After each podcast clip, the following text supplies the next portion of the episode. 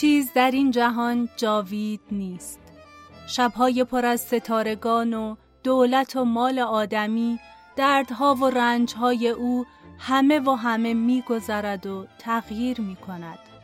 هر روز چون فردا شود فردی از اولاد آدمی دوران خوشی و کامرانی و یا رنج و نامرادی خود را آغاز می کند.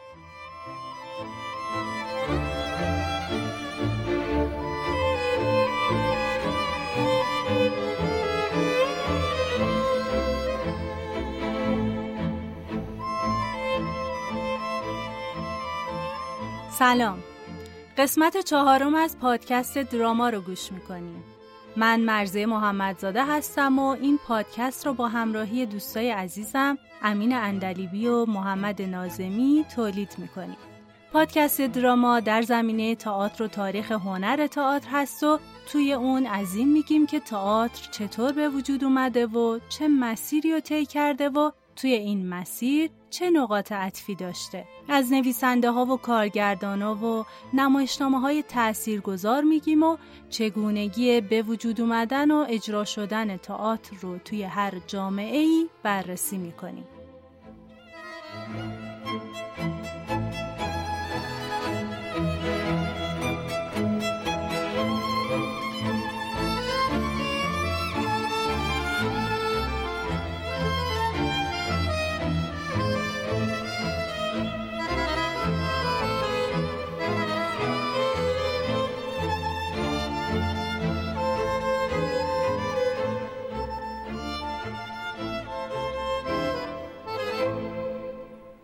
متنی که اول پادکست خوندم از نمایشنامه زنان تراخیس نوشته سوفوکل هست. توی قسمت های قبل از شکلگیری تئاتر گفتیم و نحوه اجرای این هنر رو در یونان باستان بررسی کردیم که پیشنهاد می‌کنم اگر نشنیدین حتما گوش کنین تا مطالب جالبی که داره رو از دست ندین. توی این قسمت درباره ارسطو یکی از فیلسوفای بزرگ یونان صحبت می‌کنیم و قسمتی از کتاب بوتیقا یا فن شعر اون رو که راجع به تئاتر هست بررسی می‌کنیم. توی دوره اوج شکوفایی تراژدی یونانی حدود هزار اثر نوشته شدن که از بین اونا فقط حدود سی تا تراژدی باقی مونده که نوشته ی آیسخولوس یا همون آشیل، سوفوکل و اوریپید هستن. اولین بررسی منظم درباره تئاتر رو ارسطو فیلسوف یونانی قرن چهارم قبل از میلاد انجام داد. ارسطو توی کتاب فن شعر ساختاری از هنرهای نمایشی رو تشریح و توصیف می‌کنه که تا زمان ما ادامه پیدا کرده و به اون در اصطلاح ساختار ارسطویی گفته میشه که این ساختار هنوز هم توی نمایشنامه نویسی، فیلمنامه نویسی و ادبیات داستانی کاربرد داره. البته بررسی ها و نظریاتی که ارسطو توی کتاب فن شعر نوشته با ملاک قرار دادن نمایشنامه اودیپ شهریار نوشته سوفوکل بوده که از نظر اون کاملترین نوع تراژدی بود. ساختار ارسطویی در طول تاریخ به خصوص از اوایل قرن بیستم تا الان نقدهای زیادی شده و خیلیا بر اساس اون کار نکردن مثل برتولت برشت که بنای تئاتر خودش رو بر اساس نقد ساختار ارسطویی گذاشت و کاملا متفاوت با اون کار کرد. یا نمایشنامه های ساموئل بکت که هیچ نشونه ای از ساختار ارسطویی ندارن. ارسطو توی کتابش درباره قدیمی ترین تاریخ شکل های دراماتیک توی یونان ویژگی های قهرمان تراژدی، فن بیان و خیلی از مسائل دیگه نظر میده. اساسا از نظر ارسطو چیزی که ادبیات رو به وجود میاره تقلید یا محاکات هست که این تقلید رو به سه نوع تقسیم می‌کنه. تقلید از اشیا چنان که بوده اند و هستند. تقلید از اشیا چنان که مردم می‌گویند یا به نظر شاعر میآید. تقلید از اشیا چنان که باید باشند. ارسطو بر اساس برداشتش از ادبیات و شاعری در زمانی خودش انواع شعر رو به سه دسته تقسیم می‌کنه. حماسه، تراژدی و کمدی. از این سه دسته کمدی رو فرودسترین و تراژدی رو متعالی ترین نوع شعری می‌دونه. دلیلش هم اینه که کمدی اکثرا بر مبنای مسخرگی هست و اندیشه عمیقی پشتش نداره. اما تراژدی با توجه به کوتاه بودنش در مقایسه با حماسه و والاتر بودن درون مایه هاش تاثیرگذاری بیشتری در جهت پالایش اخلاق آدمی داره. ارسطو تراژدی رو اینطور تعریف می‌کنه. تراژدی تقلید است از کار و کرداری شگرف و تمام. دارای درازی و اندازه ای معین به وسیله کلامی به انواع ها آراسته و این تقلید به وسیله کردار اشخاص تمام می گردد نه اینکه به واسطه نقل و روایت انجام پذیرد و شفقت و حراس را برانگیزد تا سبب تزکیه نفس انسان از این عواطف و انفعالات گردد. ارسطو به این شکل از تصویه روحی کاتارسیس میگه. معنی کاتارسیس تطهیر و والایش هست اما درباره حقیقت و ماهیت اون همیشه اختلاف نظر وجود داشته. به نظر می‌رسه هدف ارسطو از این اصطلاح این بوده رها شدن یا پالایش روان انسان از وجود عواطف و احساسات آزاردهنده که با برانگیخته شدن عواطف مورد نظر انجام میشه از نظر ارسطو تراژدی با تحریک احساس ترس و شفقت توی تماشاگر باعث میشه که روانش از مزاحمت این احساسات رها بشه. ارسطو معتقد تراژدی مردم رو برتر و بالاتر از اون چیزی که هستن نشون میده به خاطر همین تراژدیا فقط شامل سرگذشت افراد محدودی از خاندانهای مشهور میشن. میشه گفت از نظر ارسطو تراژدی مربوط به عموم مردم نمیشه و راجع به طبقه خاصی نوشته میشه. به نظر اون توی نمایشنامه نباید شخصیت های خوب از سعادت به شقاوت بیفتن و برعکس چون ایجاد کاتارسیس نمی‌کنه. تراژدی باید طوری باشه که اگر سقوطی هم برای شخصیت اتفاق افتاد به خاطر این نباشه که فضیلت و عدالت نداره بلکه به خاطر خطای تراژیکی که انجام میده یا همون هامارتیا سقوط بکنه. تحول شخصیت هم باید به خاطر خطای بزرگی که انجام داده باشه نه اینکه قهرمان شخصیت پستی داشته باشه. پس خطایی که قهرمان تراژدی انجام میده به خاطر یه نقص اخلاقیه نه به خاطر رزالت و خبیس بودن. ارسطو سه حالت رو در مورد خطای تراژیک تعریف می‌کنه. اولین حالت اینه که شخص دانسته بخواد کار خطایی رو انجام بده اما انجام نده. حالت دوم شخص کار خطا رو دانسته انجام میده. توی حالت سوم که از نظر ارسطو بهترین حالت هست شخص ندانسته مرتکب کاری میشه و بعد از ارتکابش به خطای خودش پی می‌بره.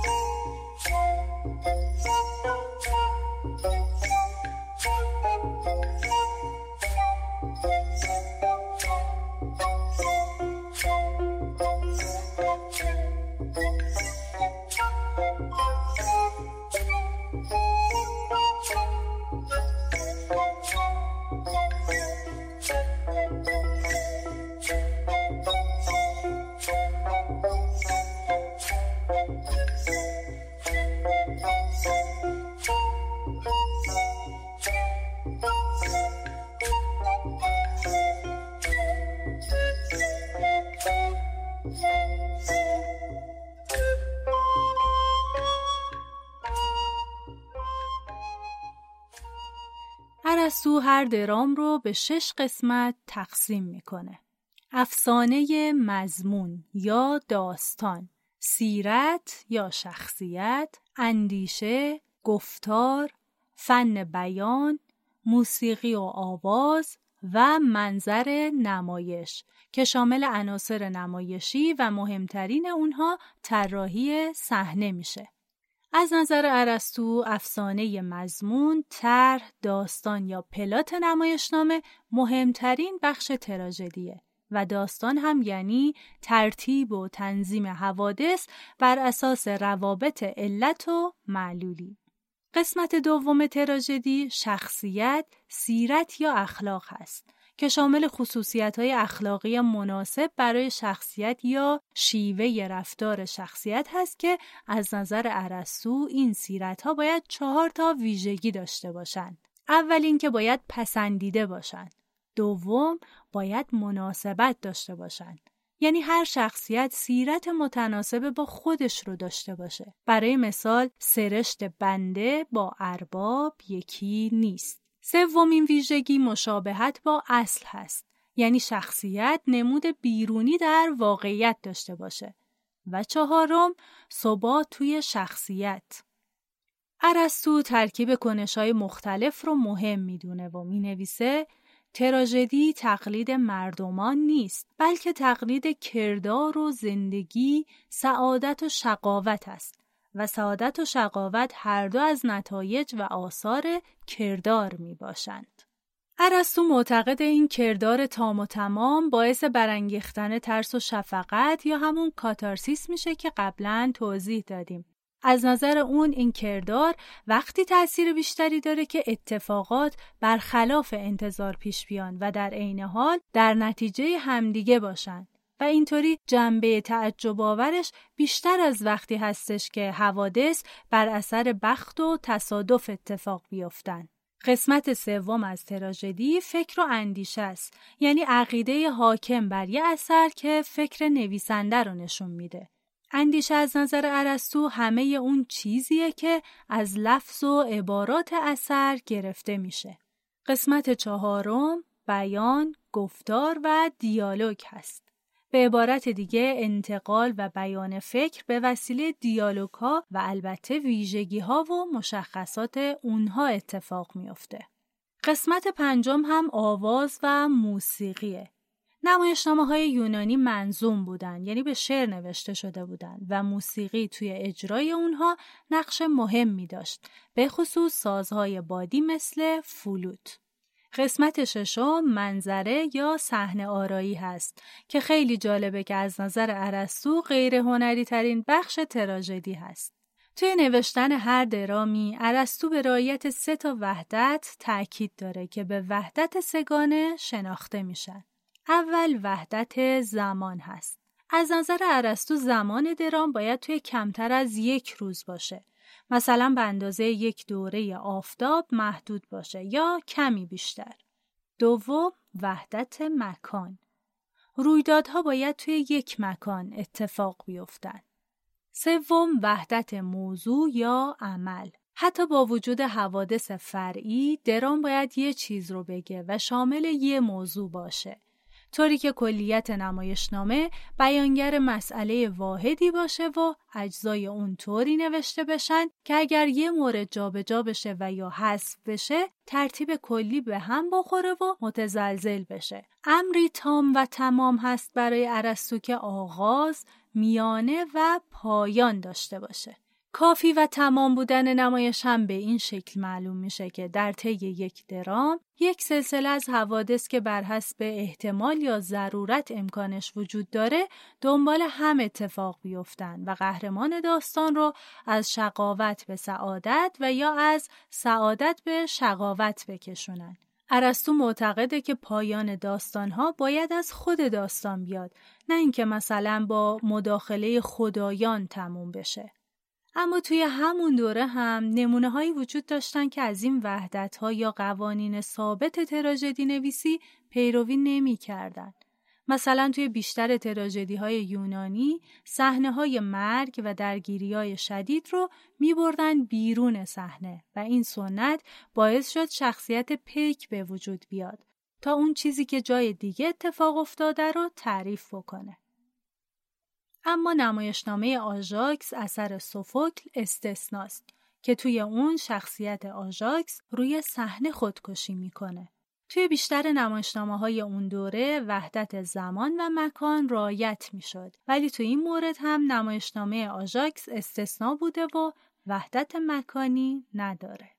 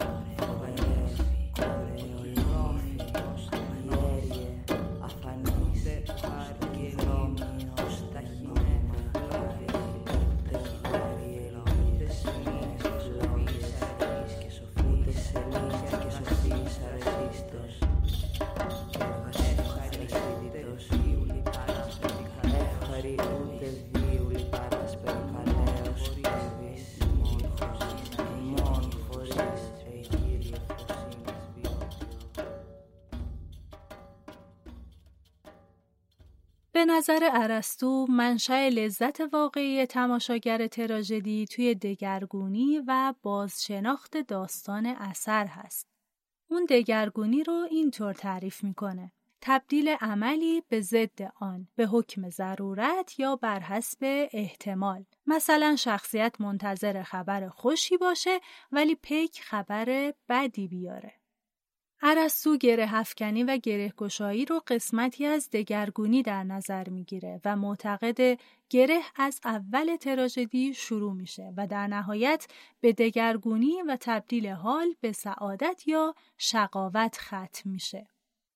بازشناخت هم انتقال از ناشناخته به شناخته شده است که باعث میشه رابطه بین افراد از دوستی به دشمنی یا برعکس تبدیل بشه و باز منجر به سعادت یا شقاوت بشه. بهترین حالت بازشناخت از نظر این فیلسوف یونانی هم اونیه که با دگرگونی همراه بشه و باعث برانگیختن ترس یا شفقت بشه یا همون کاتارسیس. بازشناخت توی کتاب فن شعر چند نوع داره. اول بازشناخت به وسیله نشانه های مرئی. دوم توسط ابداع ذوق شاعر. مثلا شخصیت اورست هویت خودش رو برای خواهرش آشکار می‌کنه. ارسطو معتقد دو مدل اول ارزش هنری ندارن. نوع سوم بازشناخت یادآوری هست که توی این حالت دیدن چیزی باعث میشه احساس گذشته یادآوری بشه. نوع چهارم هم از روی مقایسه هست. نوع پنجم قیاسی که ساخته نویسنده است و از نظر ارسطو بهترین حالته چون بازشناخت در اثر حوادث خود داستان اتفاق میافته. ارسطو تراژدی رو به چهار نوع تقسیم می‌کنه. اول تراژدی مرکب که توی اون هم دگرگونی هست و هم بازشناخت اتفاق میافته. دوم قطعه دردانگیز اتفاق دردناکی که باعث مرگ یا رنج میشه مثل مرگ در صحنه نمایش، شکنجه، جراحات و اتفاقات مشابه. سوم تراژدی در رابطه با سیرت و خصلت. و چهارم تراژدی درباره جهان خدایان. ارسطو معتقد شاعر باید خودش رو جای تماشاگر بذاره و تا جایی که ممکنه وضع اشخاص و حرکتهای اونا رو تجسم کنه. نویسنده اول باید یه طرح کلی در نظر بگیره و بعد حوادث فرعی رو طراحی کنه و طرح کلی رو بست بده. بعد برای شخصیت ها اسم انتخاب کنه و حوادث رو ترتیب بده و تنظیم کنه. بر اساس نوشته ارسطو بیشتر تراژدی ها با پرولوگ پیشترآمد یا پیشگفتار شروع می شدن که یه سری اطلاعات راجع به حوادث آینده ی نمایش به تماشاگران داده می شد. و یه مقدمه بود که قبل از نمایش بعضی از نکات رو روشن می کرد. بعد نوبت پارودوس مقدمه یا ورود همسرایان و نوبت اولین آواز اونها بود. که اگر پرولوگ نبود نمایشنامه با پارودوس شروع می شد. پارودوس بین 20 تا 200 سطر بود که اول اون همسرایان خودشون رو معرفی می‌کردن. بعد شرح مفصلی می‌دادن و فضاسازی لازم رو انجام می‌دادن. بعد از پارودوس نوبت واقعه زمینی یا اپیزودها بود که یک سلسله داستانهایی بین سه تا شش داستان ارائه می شدن که هر کدوم با استاسیما آوازهای دست جمعی همسرایان که معمولا به صورت نشسته اجرا می شد از هم جدا می شدن و نمایش رو پیش می بردن. در نهایت نوبت اکسودوس اگزودوس فرود یا نتیجه بود که بازیگران و همسرایان خارج می شدن. بعضی وقتا هم بعد از اکسودوس اپیلوگ بود که گفتار پایانی یا کلام آخر بود که یکی از شخصیت ها اجرا می کرد. توی این نمایشنامه ها نقطه اوج توی پایان اتفاق می افتاد و اینطور بود که داستان معمولا قبل از نقطه اوج گفته شده بود و فقط قسمت پایانی دراماتیزه یا نمایشی می‌شد. پس لازم بود تشریح تمام و کمالی از حوادث گذشته انجام بشه. توی بعضی تراژدی ها هم یه بخش به اسم کومویی اجرا می شد که شامل مویه های نوه سرایان بود و توی اون بازیگرا و همسرایان با هم می خوندن. ارسطو تراژدی رو با تاریخ و حماسه هم مقایسه می‌کنه. از نظر اون تفاوت مورخ و شاعر توی این نکته است که شاعر امور رو به شکلی که ممکنه اتفاق افتاده باشه روایت می‌کنه یا از چیزایی میگه که ممکنه اتفاق بیفته. ولی مورخ اونطور که اتفاق افتاده می‌نویسه. از نظر ارسطو شعر تراژدی فلسفی تر از تاریخه و مقامش بالاتره. چون شعر بیشتر از یک مسئله کلی صحبت می‌کنه ولی تاریخ از یه مسئله جزئی. نظر ارسطو در مورد رابطه حماسه و تراژدی هم اینه که از کل یه حماسه نباید تراژدی ساخت. چون حماسه طولانیه و تراژدی نباید از حدود مطلوبش بیشتر بشه. اما ارسطو تراژدی رو پایین تر از حماسه می‌دونه چون مخاطب حماسه جماعت ممتازی هستن که برای درکش نیازی به تمثیل حرکات ندارن.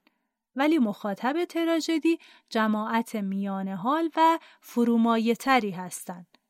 البته بخش زیادی از این فرومایه تر بودن رو به خاطر اجرای ضعیف بازیگرا می‌دونه. اما نکته مثبت تراژدی در مقابل حماسه کوتاهتر بودن و بهرهمندیش از موسیقی و صحنه آرایی هست.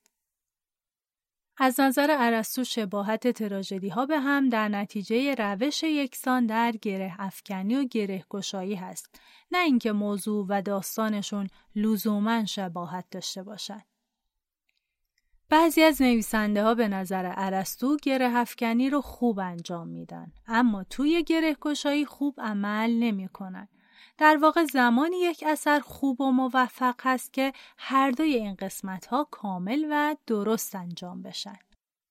توی این قسمت از تراژدی و نظرات ارسطو درباره اون صحبت کردیم که در واقع یکی از تفسیرهایی بود که از کتاب ارسطو انجام شده.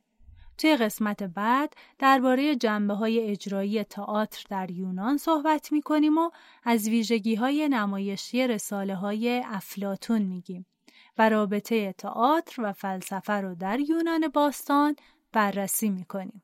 منابع بحث های قسمت چهارممون این کتاب ها بودن. تاریخ تئاتر جهان اسکار براکت ارسطو و فن شعر عبدالحسین زرینکوب که ترجمه و تفسیر کتاب ارسطو هست.